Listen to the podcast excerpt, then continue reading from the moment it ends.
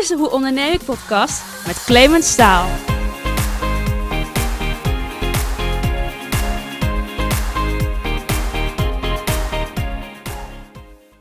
Voor deze podcast ben ik afgereisd naar Nunspeet, waar ik de gast mocht zijn bij een dame die tientallen jaren voor de Ambro-bank destijds heeft gewerkt, waar ze ooit als puber de kantoren schoonmaakte en later zichzelf opwerkte naar diverse managementfuncties binnen die bank. En nadat ze een auto-ongeluk kreeg en jaren later ook ernstig ziek werd, ontdekte ze haar echte missie: mensen helpen bij hun persoonlijke groei.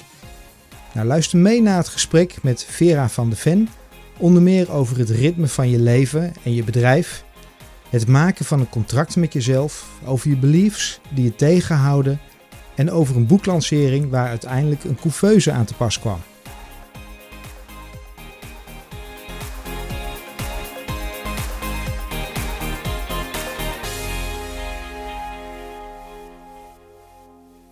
Vera, wat wilde jij eigenlijk worden vroeger toen jij, uh, toen jij kind was?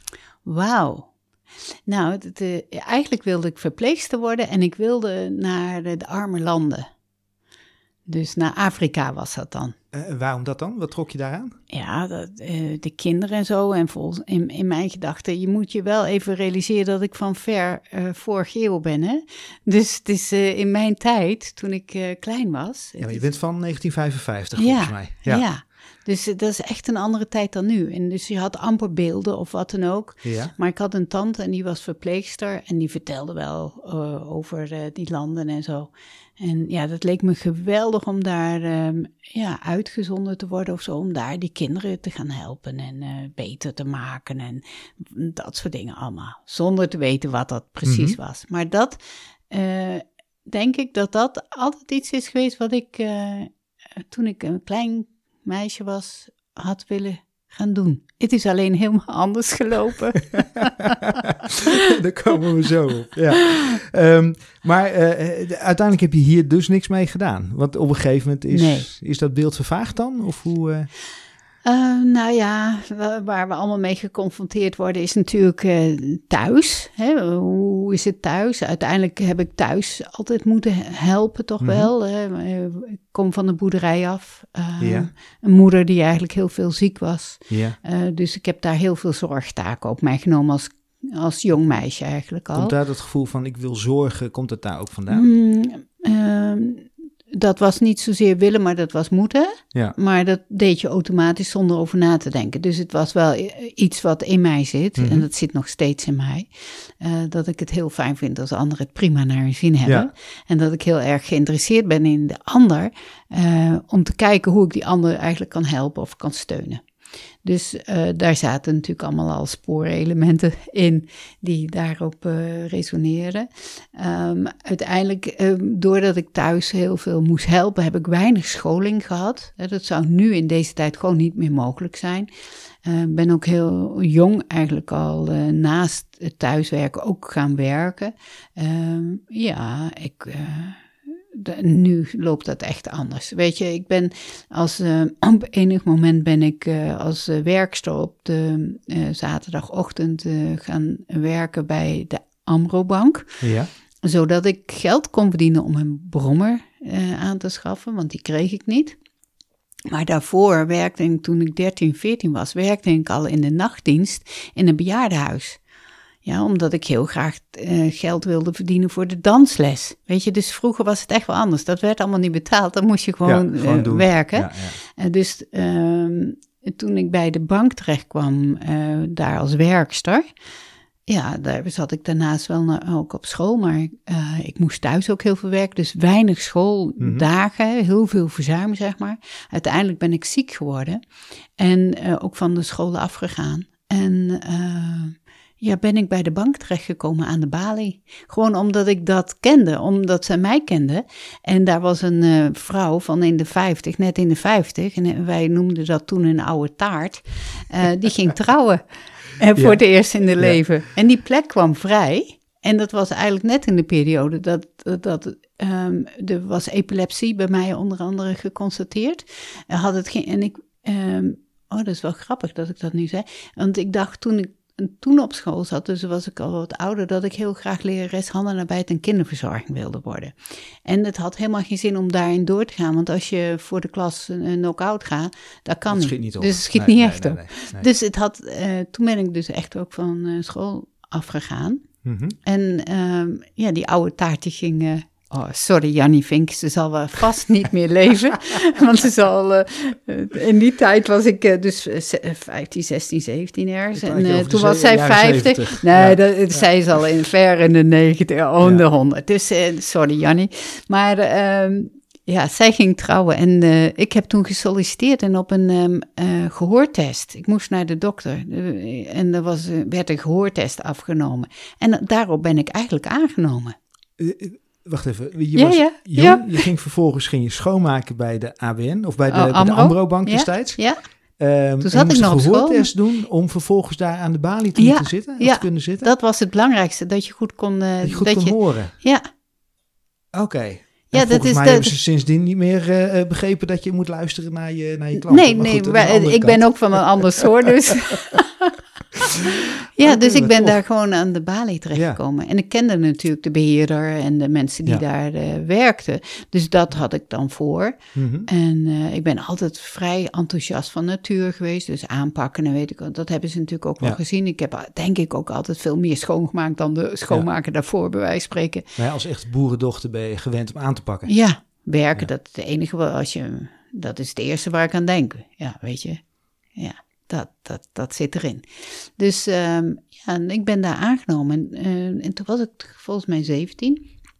Toen eh, daarna, er was wel veel, ben ik eigenlijk in elkaar geklapt. Om toch wel dat ik heel veel eigenlijk in mijn jeugd heb opgelopen aan, eh, nou laten we zeggen, minder leuke dingen. Ja. Uh, uiteindelijk, en daar kwam dus ook die epileptische aanvallen uit Mhm. voort, omdat je nou, uiteindelijk maanden ook in het ziekenhuis gelegen, um, weer terug naar de bank. En toen dacht ik van, nou weet je, ik, je krijgt mij niet klein.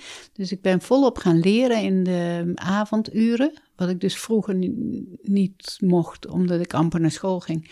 Ben ik toen in de avonduren gedaan, gaan doen. En ik was 24 en toen had ik mijn eerste eigen kantoor. Ja, bizar. Wat dat betreft, een fantastisch verhaal vond ik toen ik het de eerste keer hoorde. Dat je zei, film, ik ben daar begonnen als schoonmaakster. Ja. En vervolgens werd ik manager van de bank. Ja, van- ja van, van een kantoor. Ja, want je hebt Ja, uiteindelijk 30 jaar bij de ABN AMRO Eén- destijds ja. gezeten. 31, ja. Ja, 31 jaar ben ik... eh, In de vorm van eh, eh, marketingmanager, begrepen? Oh, ik heb van al. Ik ben ooit aan de balie. Nee, als werkster begonnen. Daarna Ja. aan de balie. Hè. Ja. Op de gehoortest mocht ik aan de balie. Eh, eh, daarna ben ik allemaal eh, interne opleidingen en alles Mhm. gaan, gaan doen. En uiteindelijk, eh, dat was ik 24, toen kreeg ik mijn eerste eigen kantoor.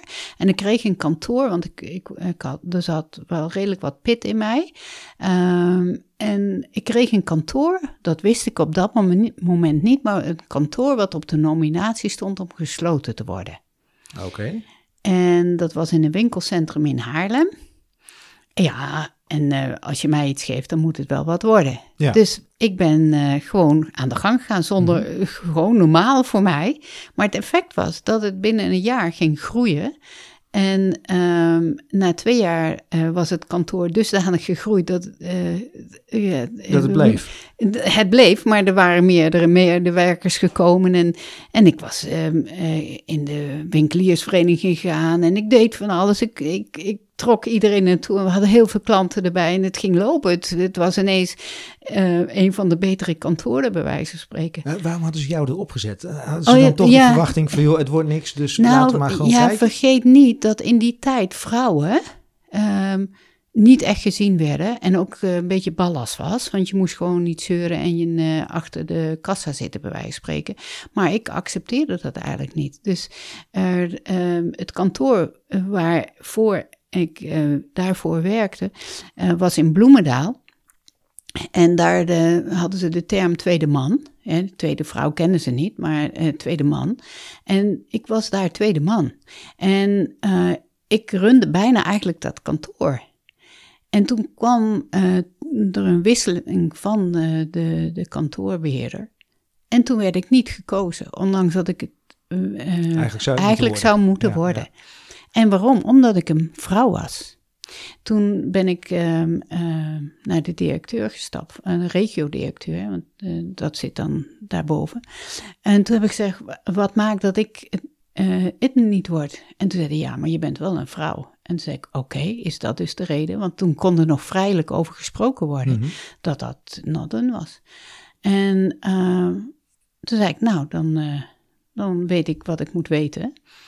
Eh, maar dan wil ik nu overplaatsing. En ik vertrek nu alle minuut van dit kantoor en ze doen hun best maar. En toen is er aan mij gesmeekt of ik alsjeblieft wilde eh, blijven om Ja. de ander in te werken. Want anders zou het niet goed gaan. Toen heb ik gezegd, oké, dat zal ik doen. Maar binnen twee maanden of zo wil ik vertrekken.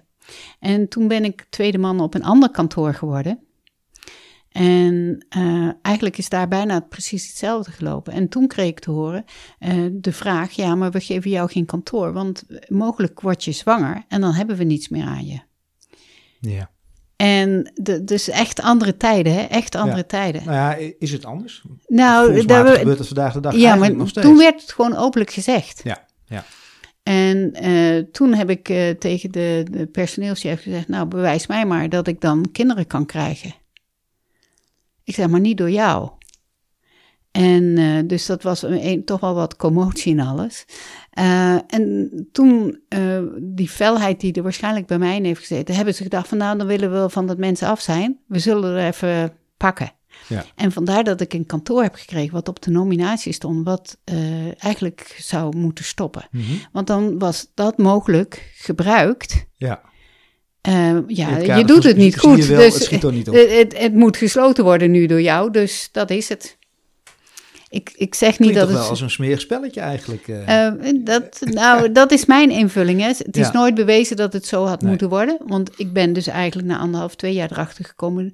Eh, want dan eh, had je eh, allerlei controles, ook vanuit Amsterdam en zo. En toen zeiden ze, ja, maar hier is wel iets geks aan de hand. Ik zei, wat dan? Want het klopte allemaal niet. Dus ze vroegen zich af, ze kwamen echt naar het kantoor wat er aan de hand was. Ik zei, nou, ik zou niet weten wat er aan de hand is. Ik, ik heb het gewoon hier naar mijn zin. En toen zei hij, ja, maar eigenlijk waren we alles aan het voorbereiden om het kantoor te sluiten. En Het voelt wel als een zoete overwinning? Of, nou, de, dat? de grootste overwinning, en ik weet niet of ik dat hardop mag zeggen, maar dat kwam dat diezelfde directeur, waar die tegen mij zei eh, dus dat ik een vrouw was en niet eh, in Bloemendaal het kantoor kon krijgen, die kwam op enig moment op dat kantoor wat dus gesloten moest worden bij mij binnenstappen, want ze hadden een probleem. Ze hadden een probleem in Bloemendaal en of ik alsjeblieft terug wilde. En toen heb ik hem heel, heel helder aangekeken en zeg: Goh, meneer Bijleveld. Oh, mag ik wel namen zeggen? Maar goed. Eh, eh, ik ik ja. waardeer uw vraag, maar wat ik toen niet tussen mijn benen had hangen, heb ik nog steeds niet. Dus ik zou niet weten waarom u hier bent. Een en- zoete overwinning? Ja, dat was, Ja, eh, dat was mijn zoete overwinning. En ik heb verder niets meer gezegd. Dus, eh, en hij zat daar en hij wacht, dacht eigenlijk van nou, ze gaat het wel doen. En ik, hij zegt ja, maar het heeft wel eh, positieve consequenties voor je. Zeg Mhm. nou, ik zeg het lijkt me niet. Ik zal nooit een man worden, dus ik zal nooit kunnen voldoen. En ja, toen is die weer vertrokken. Ja. En ik ben daar ook niet meer naar teruggegaan. Maar daarna wel andere kantoren uiteindelijk gekregen. En ehm, uiteindelijk, dat klinkt heel gek, ben ik eh, uit de, de regio Haarlem dus vertrokken, want daar heb ik gewerkt. Eh, en dat kwam omdat ik ehm, eh, op enig moment uitgenodigd werd eh, om een dubbelfunctie te doen. Ik eh, gaf leiding aan de hele productadministratiegroep, dus van woning, hypotheken, effecten en, en al dat soort dingen. En toen werd er aan mij gevraagd of ik ook leiding wilde geven aan de hele Caspali-deel, en dus het commerciële deel. Maar dat betekende dat je onder de commerciële directeur viel en onder de ehm, eh, interne diensten. En dat wa- was natuurlijk gek, want ineens zou je dan twee bazen hebben. Ja. Ehm, en eh, er was een nieuw iemand binnengekomen en die was dus tussen de directeur geschoven en dan zou ik moeten rapporteren aan hem. En ik, eh, bij het binnenkomst had ik al iets van, eh, ik weet niet wat er met jou aan de hand is, maar het voelt niet lekker. Dus daar heb ik nee op gezegd. Ik zeg van nou, ik, ik zal geen naam noemen, maar het lijkt me niet lekker. Het, het voelt niet lekker om met hem samen te werken of onder hem te moeten werken. Maar ze wilde toch heel graag en weet ik al meer of ik er toch niet over na wilde denken. Nou, ik wilde wel over nadenken, maar het voelt voor mij niet goed. Maar stel dat het voor hem wel goed voelt, dan zal ik er mogelijk naast zitten en eh, dan ga ik, zal ik het doen.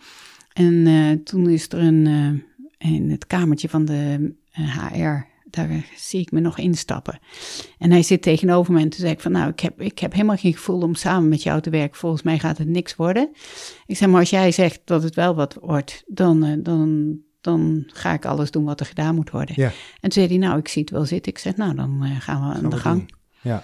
Nou, anderhalf Heeft het uitgewerkt? Ja, het is, ehm, het is wel zo gelopen. Anderhalf jaar later is het wel kapot gegaan. Ja.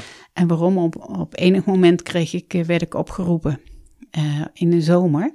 Toen was mijn eh operation directeur, waar ik dus eigenlijk onder viel, want dat had ik wel geregeld, eh, dat hij de beslissende factor was altijd. Die was op vakantie en nog andere directeur waren op vakantie. En ik werd geroepen bij de commerciële directeur. Want er moest met mij gesproken worden, want er gingen heel veel dingen niet goed. Er waren klachten binnengekomen en alles. Oh, oké.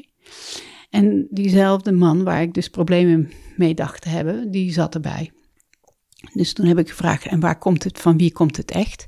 En toen bleek het dus van hem af te komen. En eh, ik, eh, per direct ingaande had, werd ik eh, van mijn functie afgehaald. Oké.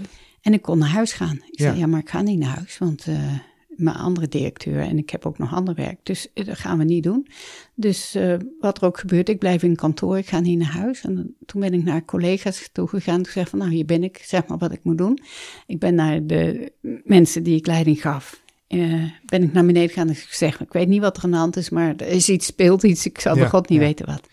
Uiteindelijk, toen ik dus naar de collega's ging om te zeggen van nou hier ben ik, laat mij maar werk doen, ook al ik in de kluis werken, het maakt me allemaal niet uit, maar ik ga niet naar huis. Toen dacht ik, oh ja, ik had ook nog van allerlei mappen, want vroeger moest je alles uittypen en eh, ging niks per computer. Dus ik had twee of drie mappen had ik in mijn kast staan met allemaal fouten die mijn, eh, die, eh, die meneer dus allemaal had veroorzaakt, die ik allemaal heb gecorrigeerd en hersteld, zonder daarover te mokken of te mekkeren. Dus toen dacht ik, oh, die mappen moet ik eigenlijk even bij die commerciële directeur op tafel leggen. Dat heb ik gedaan. Dus ik ben Ja. daar, die heb ik opgepakt, aangeklopt, gezegd van nou, misschien is het goed om dit ook nog eens te bekijken. En ehm, toen heb ik ze neergelegd, ben weer vertrokken. En toen ben ik dus op de andere afdeling, ben ik, eh, heb ik me aangeboden, ben daar wat gaan praten en aan het werk Ja, gegaan. ja. En smiddags was het drie uur en toen werd ik weer geroepen. Met diepe excuses en weet ik wel meer. En mijn, eh, ja, die meneer werd dus op non-actief gesteld en niet ik. Die, die bankwereld, dat is volgens mij best een harde wereld. Ja. Eh, eh, Maar dit is echt een andere tijd dan nu hoor. Ja, is dat, was het harder of zachter? Of wat, wat, waar zit het verschil in dan? Ik denk, eh, het, eh, als ik kijk wat, wat ik allemaal voor, voor de klanten kon doen. Mhm. Ik kon echt invoelen wat is goed Dat voor is je. meer mogelijk. Er was eigenlijk veel Ja, meer mogelijk. Als ik echt dacht van, nou, dat is een ondernemer en weet je, die heeft zoveel power en die, die Mhm. moeten we helpen, dan eh, moest het gek gaan, wil ik, wilde ik het niet Ja. voor elkaar krijgen. Wat ik zou denken, eh, harde bankwereld, eh, meisje wat, wat redelijk zacht is, althans wat graag behulpzaam is. Wat, nou ja, wat je zei, joh, ik zou graag eh, naar verre landen willen om Ja. daar eh, kindjes te helpen. Ehm, ja, hoe voel je je dan wel thuis in die bankwereld? Ja, daar heb ik me ont... Want eh, het klinkt misschien gek, Clemens. Het, het werk, het- maar daar draai ik mijn hand niet voor om. Dat interesseert me eigenlijk helemaal niet. Maar de mensen, de mensen doen mij toe. Dus als ik leiding mocht geven eh, aan mensen, dan was ik ontzettend geïnteresseerd in, Ja. in, de, in de mens, in, de, in, de, in mijn collega's, Mhm. maar ook in mijn klanten. Ja. Ja, ik, eh, ik heb in, in buurten gezeten waar, waar het echt heel arm was. En dat mensen eh uitgaven deden die niet verantwoord waren. En weet ik wel, hè, maar dan eh ordende ik de hele boel voor ze. Dus eigenlijk wat je tegenwoordig dan ook allemaal hebt. Maar dat deed ik vroeger al. Ja, ja. En dan sprak, kregen ze van mij een kaart. Dat bestond niet, maar dan maakte ik een kaart. En dan konden ze elke week daar het geld mee. En moest ik het afparaferen en zo.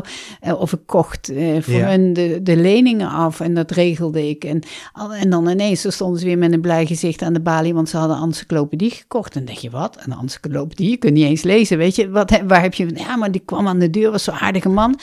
Dat soort, en dan stuurde ik ze weer terug om de encyclopedie terug te geven. Weet je, ja... Ja.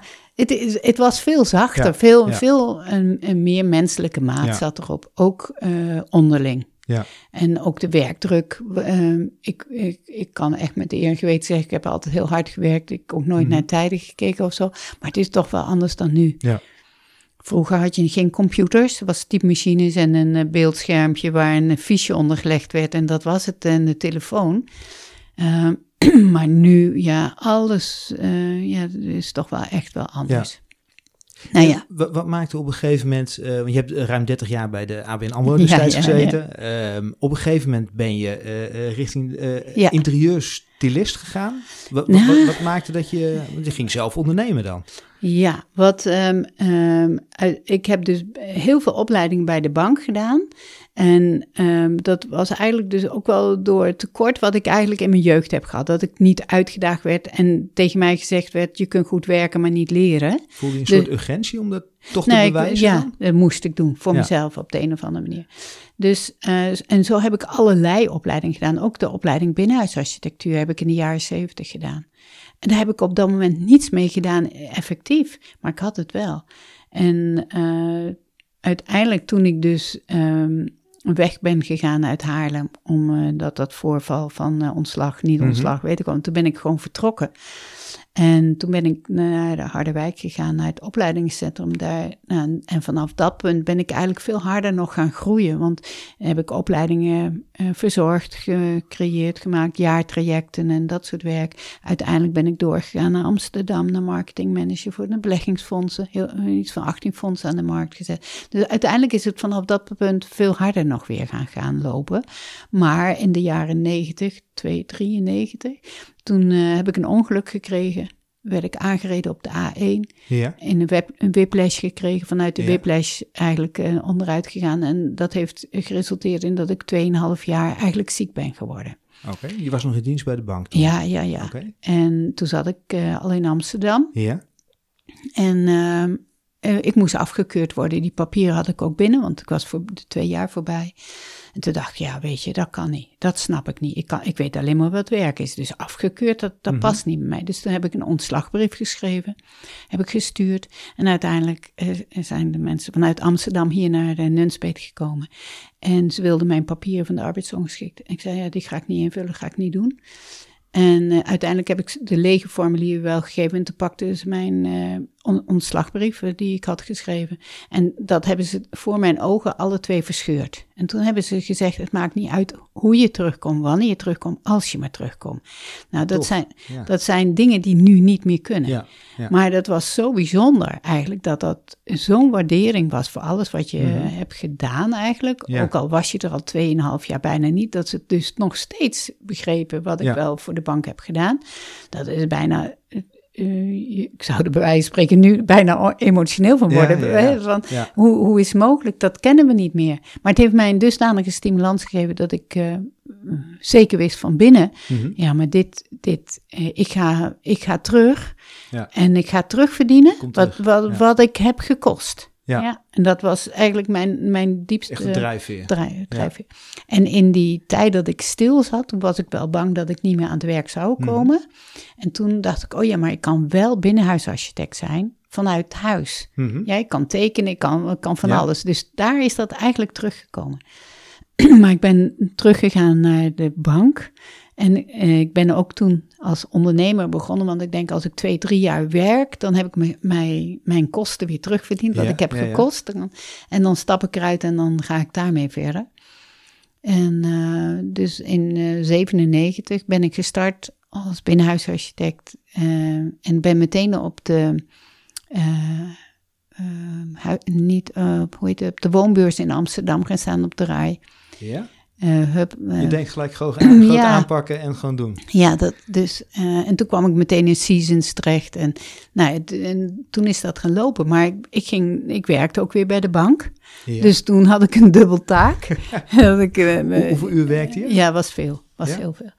Het weekenden, s'avonds, eh nou alles. En uiteindelijk in eh, 2001.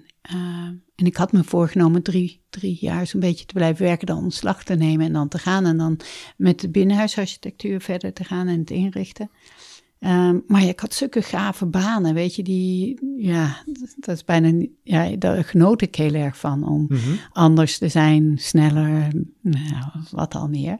Maar je zit dan volop in de flow. Je hebt eh, eh, twee jobs, eh, Ja. g- geen kinderen. Dus wat Nee. dat betreft thuis eh, Oh, wat- alle ruimte. rustiger, Ja. zeg maar. Ja, Ehm, maar toch op een gegeven moment komt die man met die hamer. Want je werd ernstig ziek, begreep Ja. ik. en dat was in 2001. Ja. En toen kreeg ik kanker en dat was eigenlijk wel voor mij gevoel erop of eronder. Ja. En, en dat is eigenlijk zo'n moment eh, waar je verplicht eh, tot stilstand komt. En ik kreeg echt zo'n oproep in mij: ga doen waarvoor je bent gekomen en anders is het ook oké.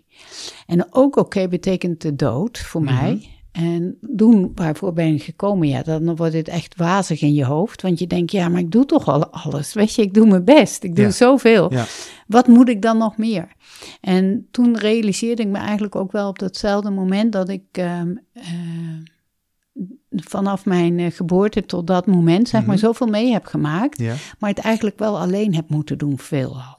Mhm. Dus geen goede coaches, geen psychologen. Weet, ik ben bij een psychiater geweest, ook wel bij een eh, psycholoog en zo. Maar ik was slimmer. Oké. Ik was op de ene... Zei dat wat over jou of over hun? Of? Nee, nee, nee, denk ik over mijn arrogantie. maar ik, ik had er niks. bank. Ik, ik, ik, ik had er niks aan. Ja. Ja. Dus ik heb echt eh, zelf de dingen ontdekt. En, en mijn eigen geloof in mezelf moeten opbouwen. En eh, me sterk moeten maken. En, eh, en allemaal doordat ik al die uitdagingen en uitnodigingen om me heen kreeg. Hè, heb ik Mhm. ook de kans gekregen om sterker daarin Ja. te worden. Ja. Dus eh, ja, op dat moment toen dacht ik, oh ja, maar nou weet ik wel wat ik dan misschien moet gaan doen. Eh, vanuit mijn eigen ervaring, Ja. wat ik heb gemist, heb ik een opdracht nu voor mezelf. Mhm. Dat ik iets moet ontwerpen of iets ontwikkelen, waardoor degenen die net zijn zoals Mhm. ik, eh, een handreiking krijgen, waardoor ze het op een andere manier gepresenteerd krijgen, waardoor zij wel gemakkelijker door kunnen. Er zijn, er zijn een heleboel mensen die ervaringsdeskundigen zijn op een of ander gebied. En dan vervolgens denken, oh, maar dat ga ik doorgeven. Ehm, wat, wat maakte dat jij er ook echt een, een goede basis in, in had? Heb je daarvoor eh, gestudeerd, geleerd? Ah ja, ja, ja. Nou ja, eh, ik hou niet van studeren en zo. eh, maar ik heb onwijs veel opleidingen gedaan. En dat betekent ook niet eens altijd dat ik de boeken opendeed, Mhm. maar wel me inschreef en het examen deed. Ja, En eh, het dan ook nog wel haalde. oké. Ehm, tof. ehm, en, en natuurlijk, maar ik was wel aanwezig op de bijeenkomsten, dus ik nam wel alles in me op. Ehm, maar ik heb geloof ik in mijn leven niet zo heel veel lesboeken open gedaan. En dat komt eigenlijk voort omdat toch, en zelfs nu geloof ik dat soms nog, dat ik niet kan leren. Dus waarom zou ik het openmaken, het boek? Omdat het vroeger, toen ik een klein meisje was, ja, kreeg ik het altijd door, je kunt niet leren. Ja, Ja, dus dat is en een dat belief geworden. dan toch nog Ja, ergens je- onbewust. in je hoofd, ondanks zeg dat ik weet Ja, dat het helemaal niet ja. waar is, want ik, mijn IQ zit boven de 140, geloof ik. Dus dat, hoe- daar hoef ik helemaal niet bang, Ja, bang voor te zijn. Maar toch zijn dat van die eh, inslagen, die trauma's die je ergens op Ja, doet, die wel met je meereizen. Ja. En eh, dus ik heb ongelooflijk veel. Ik ben eh, relatietherapeut, ik ben hypnotherapeut, ik ben coach op verschillende manieren. Nou, ik, ik weet Mhm. niet wat ik wel en niet heb gedaan, maar veel. Ja. En ehm, eigenlijk allemaal met mijn eigen jus eroverheen, Mhm. omdat ik dingen dan begrijp, omdat Ja, ik weet ja. hoe het voelt. Wij leerden elkaar kennen, geloof ik, begin 2006. Dus Ja, een, een paar ja. jaartjes terug. Ja, ja, Ehm, en toen was je net begonnen met In Earth. Ja. Eh, kan je daar iets kort over Ja. vertellen? Wat is dat en wat, ja, welke missie heb jij daarin? Ja, nou ja, binnen In Earth is eigenlijk mijn missie dat ik dus een, eh, iets aanbied, een traject aanbied eh, aan mensen die willen ontwikkelen. Ehm, en in een hoog tempo eigenlijk wel willen ontwikkelen, omdat ze er wel klaar mee zijn dat het maar niet opschiet. Ehm, en binnen dat traject bied ik ze eigenlijk een soort hutspot aan in een hoge drukpan. Ja. Met andere woorden, eh, als je naar mij toe komt, dan ehm, kan ik, ga ik het gesprek met je aan. Ik weet waar je bent. Ik kan zien wat je nodig hebt. En omdat ik kan zien wat je nodig hebt, nodig ik eh, mensen, eh, teamleden uit. Ik heb eh, Mhm. 38 teamleden. En die teamleden, dus van een psycholoog tot, uh, tot een coach, tot uh, iemand met sporten of uh, over voeding of een ja, paranormaal ja. of nou, van alles zit daarin. Scenario schrijven, noem het maar. En, en op de een of andere manier weet ik wat jou gaat helpen Mhm. om uh, door die uh, lastige periode heen te komen, om echt tot groei te komen. Maar pik je dan zeg maar die onderdelen eruit? Of komen al die 38 mensen komen die langs bij je? Of hoe, hoe doe je dat dan? Ja, nee. Wat, um, uh, als ik, noem het trainingen. Dus de mensen ja. die zijn wat mij betreft niet ziek. Dat zijn gewoon hele mooie mensen die een burn-out hebben, vast zijn gelopen, noem het maar. Maar het zijn mensen in beweging juist voor mij. Ja. En ik, gemiddeld heb ik vier, vijf van deze mensen die Mhm. elkaar niet kennen, ook niets met elkaar te maken hebben, die breng ik samen bij mij uh, op locatie. Die komen intern en per deelnemer uh, kijk ik wat die persoon nodig heeft.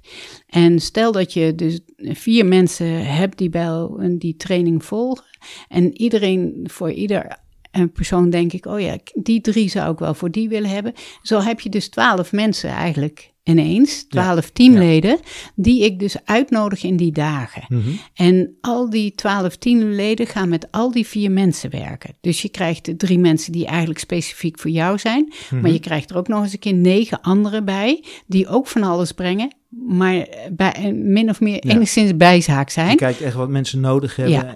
Aanvullend met deze, Ja. deze onderdelen. En dat maakt eigenlijk dat je dus een hele mix krijgt. En daarom is het een soort hutspot. Mhm. Ja?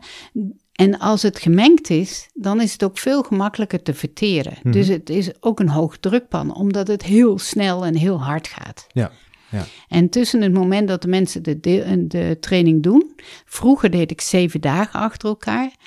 Uh, nu doe ik vier dagen rustpauze en nog drie of vier dagen. Ja. zodat Ja. uh, dat is voor mijzelf beter te doen, want ik ben gewoon, uh, als ik zeven dagen achter elkaar is, zeven keer 24 ben ik actief. Ja, maar jij gaat ze ook niet ergens eh, in een hutje op de hei zetten. Ik bedoel, jij nodigt ze hier thuis in, in Nunspeet uit. Ja, Ze zijn ja. bij jou te gast. Ja. Dus je stelt je huis ook open voor, eh, voor dit.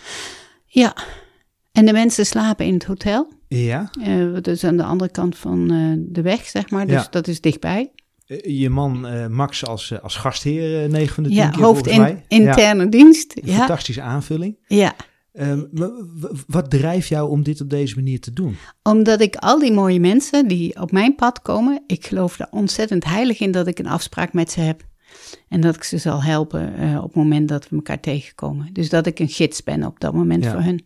Hey, is dat een bewijsdrang van jezelf, dat je dat, dat wil? Of wa- wat is dat? Um, nee, dat maakt mijn leven op de een of andere manier zinvoller. Ik denk dat we vier elementen in ons hebben.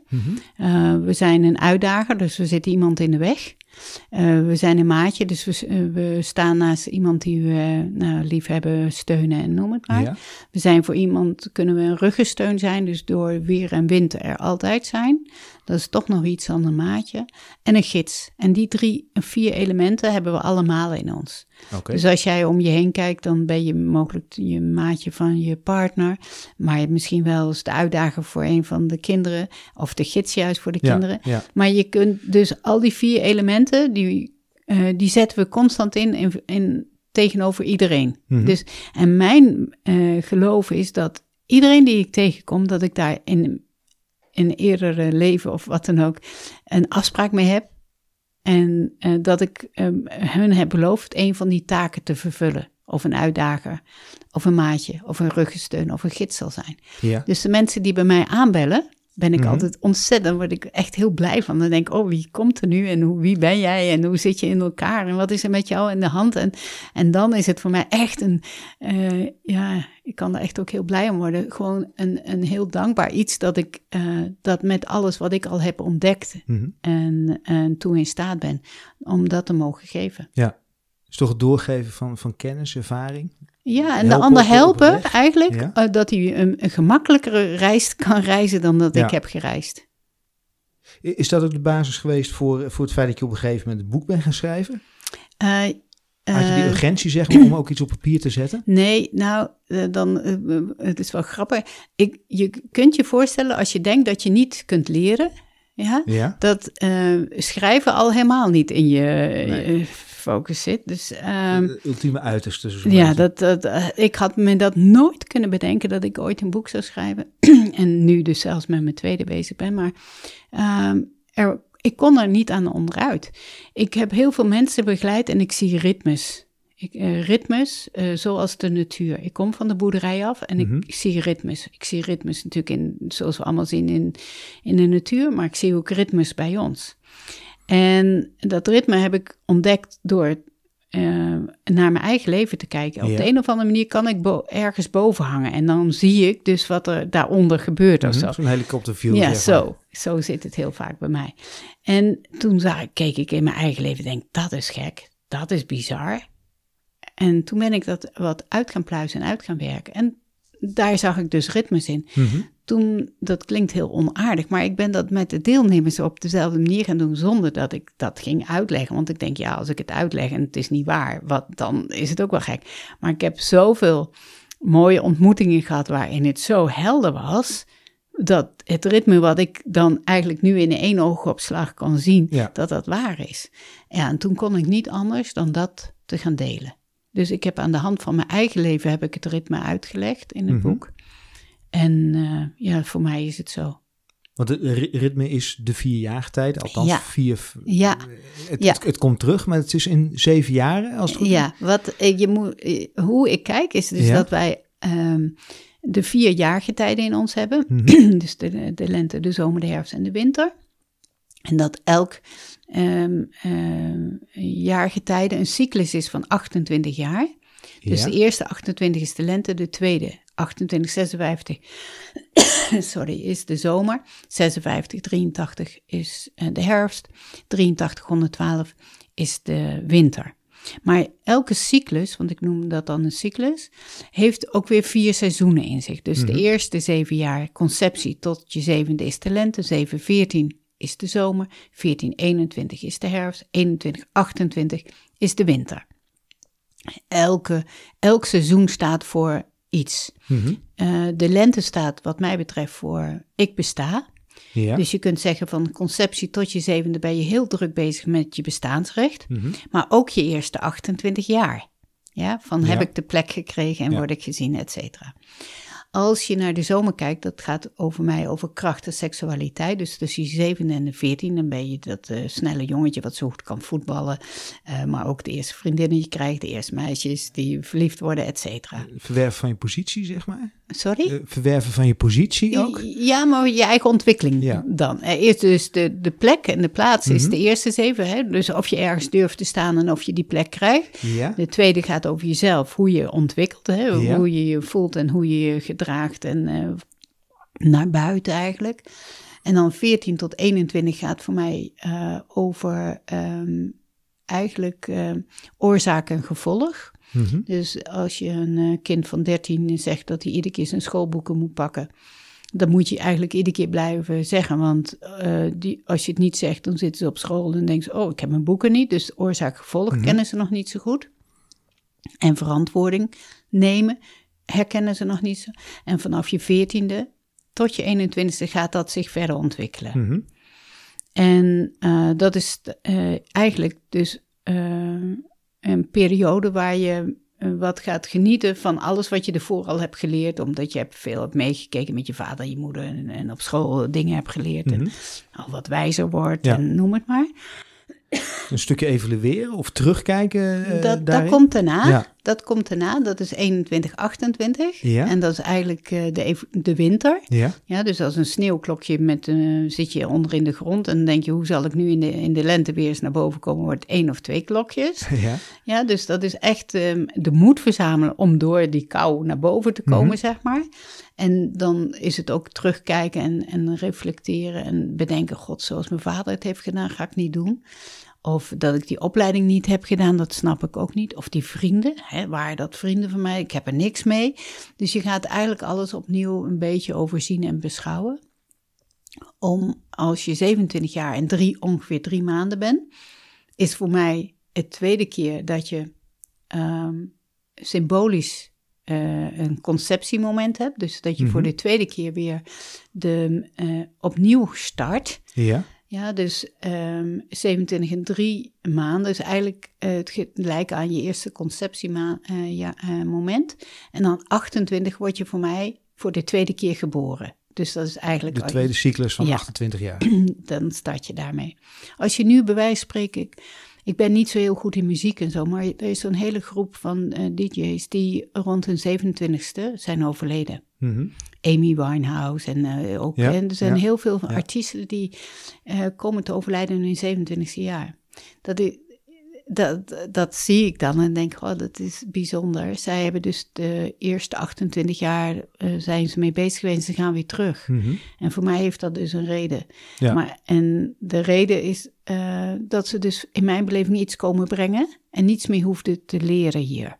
Word je ouder dan 28, hè, Ja. dus ga je, zoals jij en ik, dan eh, heb ik eh, de stellige overtuiging dat we hier zijn omdat we eerst moeten ervaren, Mhm. dan mogen gaan oefenen, om Ja. daarna terug te geven. Ja, dus uit te reiken. En, dat, eh, en de mooie zielen die dus eh, de 28 niet halen, Mhm. of rondom daar en daarvoor, het zij door een abo- abortus, een miskraam, een ongeluk, een ziekte, hoe heftig het ook is. Hè?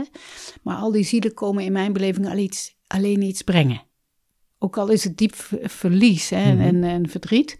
Eh, het is ook bijna niet uit te leggen natuurlijk, maar de impact dat zij zijn geweest is altijd groot. Ja, dus En dan de- ga je die, die tweede cyclus van 28 jaar, heb je daar mee te dealen? dan, eh, dat is eh, dus waar eh, jij nog volop in zit, ik al aan voorbij ben. Ja. Dus jij zit nu in de zomer voor Mhm. mij. Mhm. Ik weet niet of je dat mag zeggen, hoe oud je bent, maar Of hoe Ja? oud ik ben? Ja? Ja, 45. 45? Ja. Nou, 45, als je dat op de eerste 28 zou leggen, dan ehm, eh, is het zo dat je in mijn beleving nu zo'n beetje eh 17, want als je 42 bent, ben je 14. Ja, want het is 8, 28, 35, dat is de eerste 7. Ja, De tweede eh, 35, 42 is 7 tot 14. ja. Ja, en 14 plus 3 is 17. Dus in mijn beleving ben je nu rondom je zeventiende. Dus waar jij nu mee bezig bent Mhm.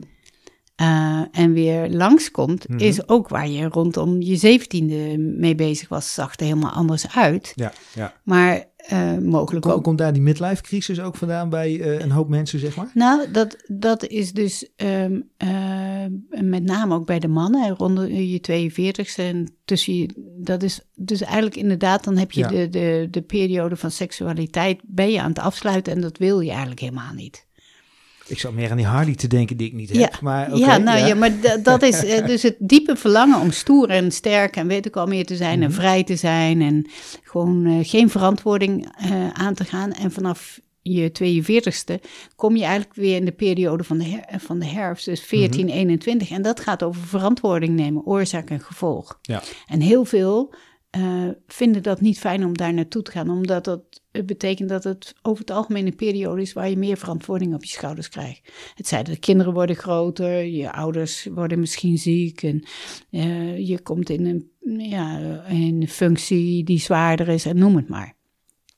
Dus daar wil je dan graag van wegblijven, wil je Ja, graag nog ja. jong zijn. Ja, dus ehm al, al maar al heb je vier cyclussen van 28 jaar en elke cyclus heeft weer vier seizoenen. Mhm. En die eh, vier keer zeven. Ja. En dat blijft zich dus eigenlijk vier keer repeteren.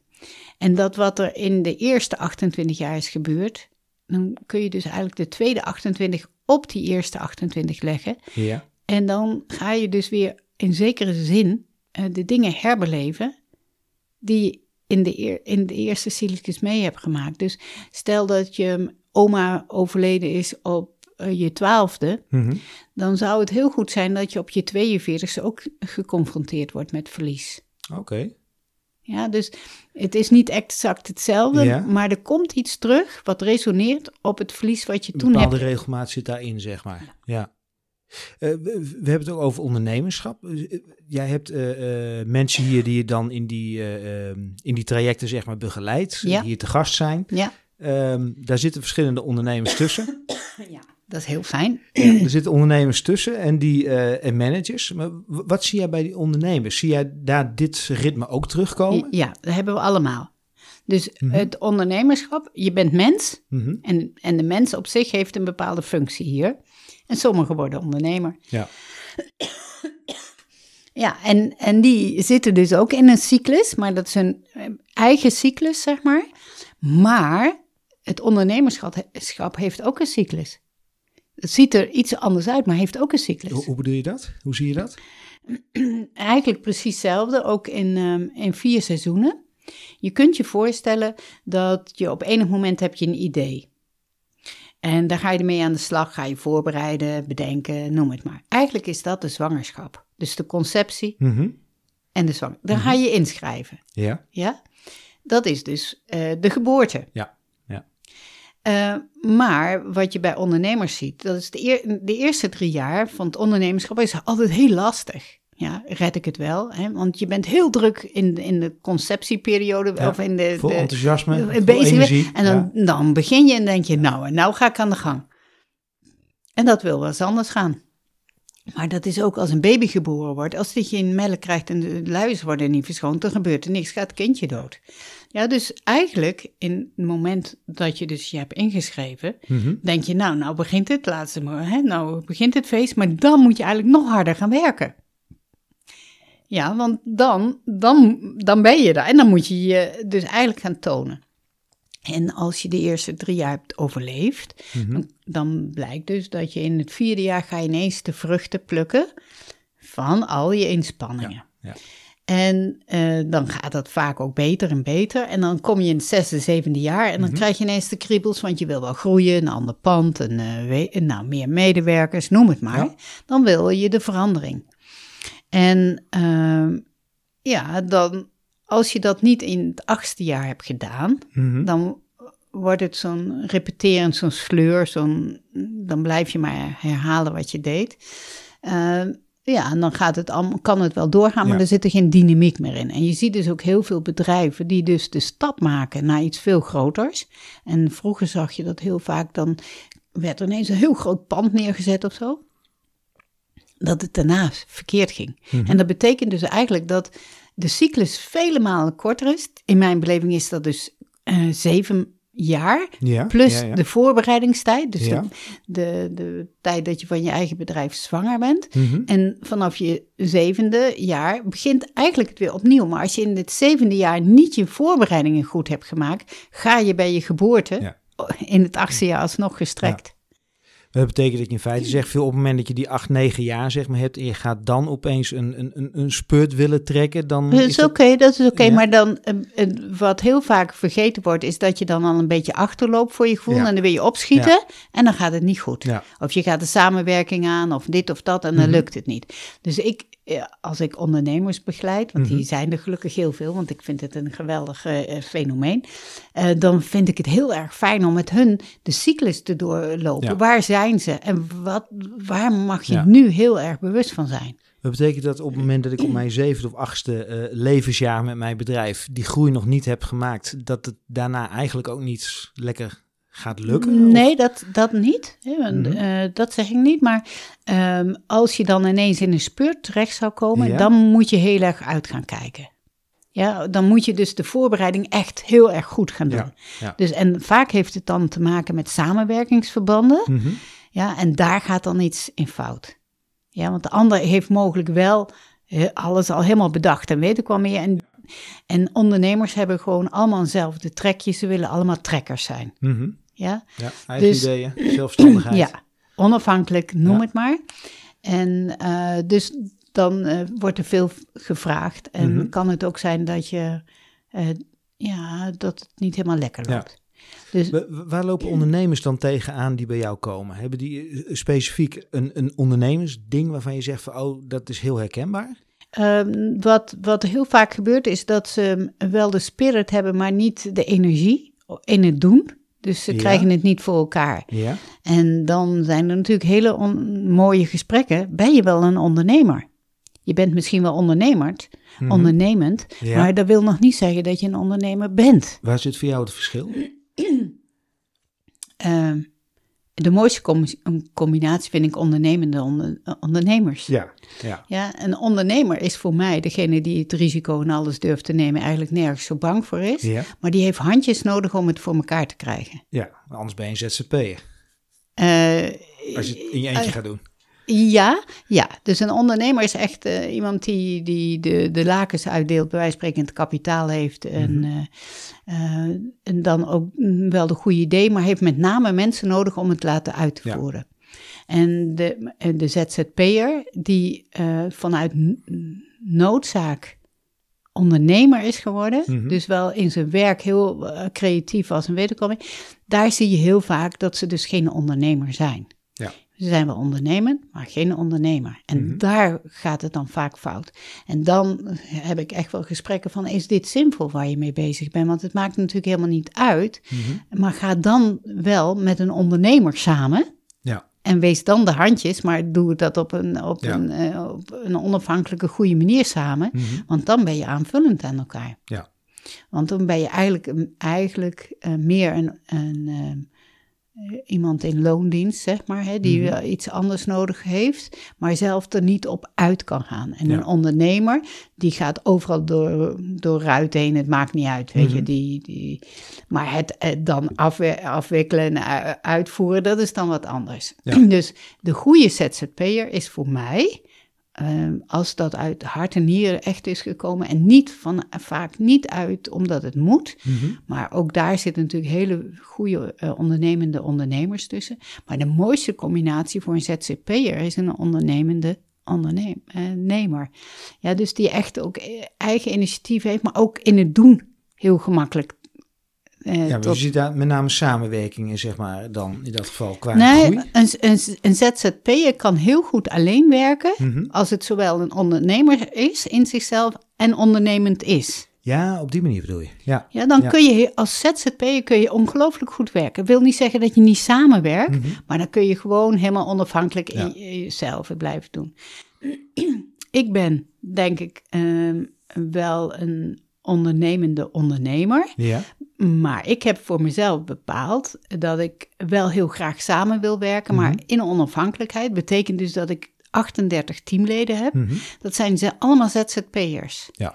En het gros daarvan is dus heel blij dat ik hun uitnodig om bij mij hun dienst uit te voeren. Omdat ze zelf niet zo ondernemend Omdat zijn. ze zelf het, het ondernemerschap wat lastig ja. vinden. Ja. Maar ongelooflijk goed in hun vak zijn. Ja. Dus dat, dat is een, eh, gewoon, ja, ik, ik word daar blij van. Want ik kan net zo gek eh, mijn gedachten laten gaan of eh, creativiteit met een, of iets willen of iets organiseren. Mhm. Ja, en dan, ik krijg er handjes nog bij en ik ben zelf meewerkend voor vrouw. Ja, dus dan geeft het ook een stimulans aan Mhm. degene die ehm, wel heel goed in hun vak zijn, maar iets minder ondernemend zijn. Ja, ja. En eh, dus ik gun elke ZZP'er dat ze zowel ondernemend, on- ondernemer zijn als ondernemend.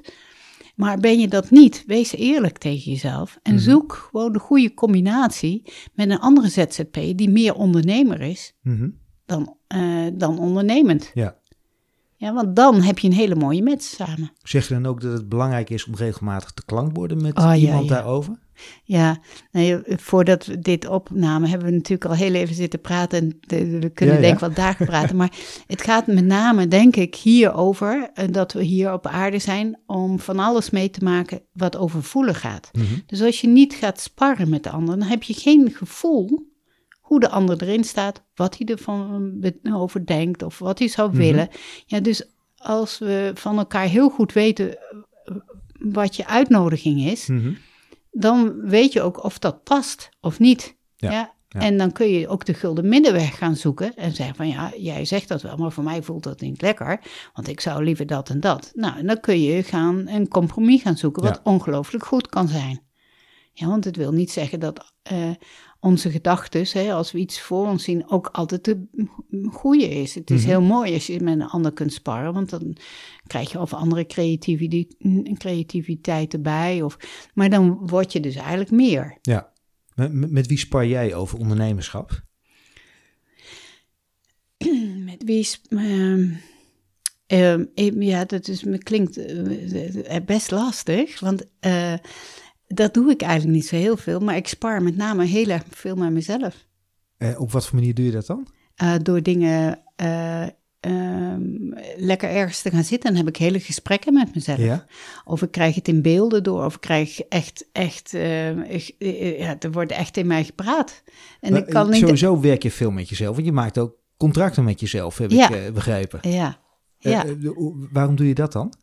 Ja, omdat ik ehm, iemand ben die heel, eh, heel gemakkelijk open staat voor de ander en ook heel goed begrijpt wat bij de ander speelt. Ja. Betekent dus ook dat ik eigenlijk heel gemakkelijk, en ik sta niet tegenover je, maar direct naast je sta Mhm. en kan voelen wat er aan de hand is.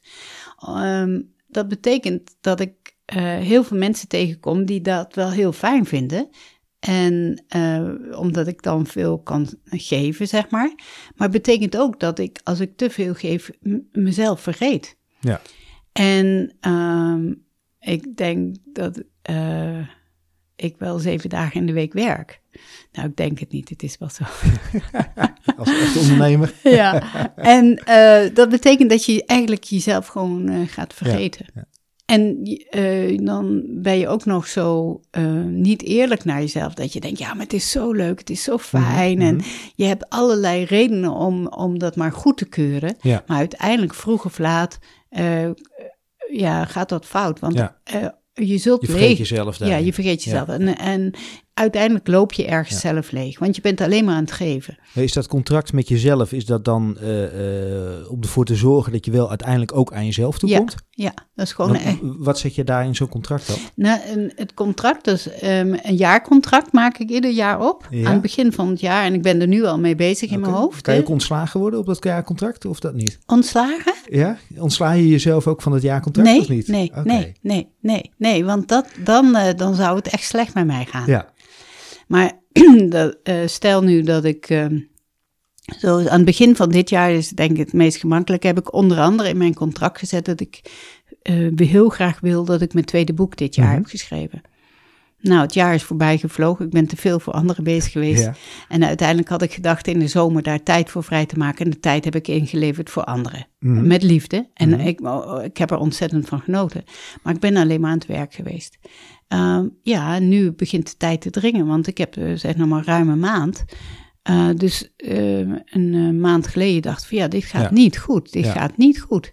Eh, dus ik heb uiteindelijk één week wel in mijn agenda helemaal geblokt. Maar ik ga nu ergens in een hotel zitten. ja, En ik trek me helemaal terug en ik ga dat boek schrijven. ja. Want Wat er ook nu gebeurt. ergens eind november, zeg Ja. maar. Dus eh, je hebt nog een week of vier, vijf, zeg maar, voor het eind van het jaar 2019 om dat af te ja, ronden. maar dat gaat lukken. Ja, het boek zit al vanaf 2017 in mijn hoofd, dus ik hoef niets Mhm. meer te bedenken. Het enige wat ik hoef te doen is me te concentreren. Ja, en in de flow terecht te komen Ja, en te gaan schrijven. En ik weet wat ik wil schrijven. Mhm. En ik weet waarom ik het wil. Mhm. Dus dat is allemaal het probleem niet. En Ja. ik, het hoeft voor mij nog niet gedrukt te zijn, maar ik moet wel heel de ruwe versie af hebben. En ik wil volgend jaar 21 maart, moet mijn boek wel eh, gelanceerd worden. Ik kan me herinneren, je hebt het nu over je boeklancering. Eh, je vorige boek werd gelanceerd en dat was wel een hele bijzondere lancering. Hmm, Ehm, ja, want waar wij als ondernemer over het algemeen heel veel tijd stoppen in het perfectioneren van eh, het product en de dienst en dergelijke, was daar een boeklancering. Maar iets was er niet. ja, het boek. Het boek was er niet. Ja, ja dat was heel bijzonder. Of Ja. heel, heel eh, zelfs beangstigend voor mij. Maar daar moet je ook eh, creatief zijn. Ehm, ik, Wa- had, waarom was het boek er niet over? ik had hem helemaal eh, geschreven en ik Ja. heb hem naar iemand die het boek ging redigeren. Ja, En ehm, dan, ja, ik had daar een ruildienst mee gedaan. Mhm. Ik had eh, geholpen met de kleurkeuzes en de inrichting van het huis. oké. En ik zou dan eh, ook nog wel een heel stevig bedrag betalen. Eh, echt wel, was niet misselijk. Ja. En dan zou zij het boek redigeren. Ehm, als je dan, dan krijg je een planning. Mhm. En op die planning ehm, eh, ga je met de drukker afspreken. Ja, ja, ja. En, en dan gaat de hele ro- Ja. alles eh, lopen. Ehm, en er zitten nog meer ehm, eh, dingen tussen, maar uiteindelijk zij zou hem helemaal redigeren. En dat eh, ze, haar tijdslijnen werden al wat verschoven, maar ik ben wel sympathiek. Dus nou ja, dat kan gebeuren. Ja. Het komt wel goed, hè, want iemand is ergens goed in, dus die doet dat wel. Mhm. En uiteindelijk kreeg ik het op zondagavond laat binnen. En op maandag eh, moest het bij de drukker liggen. Oh. Ja. En ik kreeg een mail bij dat ik het niet hoefde door te lezen, want het was helemaal goed. Maar zo zit ik niet in elkaar. Ja. Ik ben gaan lezen. En eh, de schrik eh, kan ik nog in mijn lijf voelen. En eh, in, in de hele tekst stonden nog fouten. Oké. Ehm, eh, opmerkingen die ik ooit heb geplaatst, die stonden er nog gewoon tussen. En Ja. het, er was heel veel fout aan. Ja. Dus in die nacht heb ik doorgelezen, doorgelezen en ik zoveel mogelijk gecorrigeerd. Maar ik kon het niet helemaal afkrijgen. Dus het enige wat ik moest doen, is maandagochtend de drukker bellen dat het niet doorgaat. Ja. Maar dat betekent dus als de drukker het heeft ingepland, dat je weer moet wachten op de Ja, volgende planning en eh et cetera. Maar dat was mijn enige mogelijkheid dat ik eh, dat heb gedaan.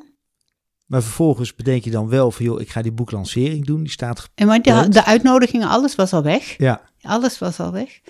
Ehm, ja, en dan, dan, dan zit je ineens. Want dan stopt de trein en dan.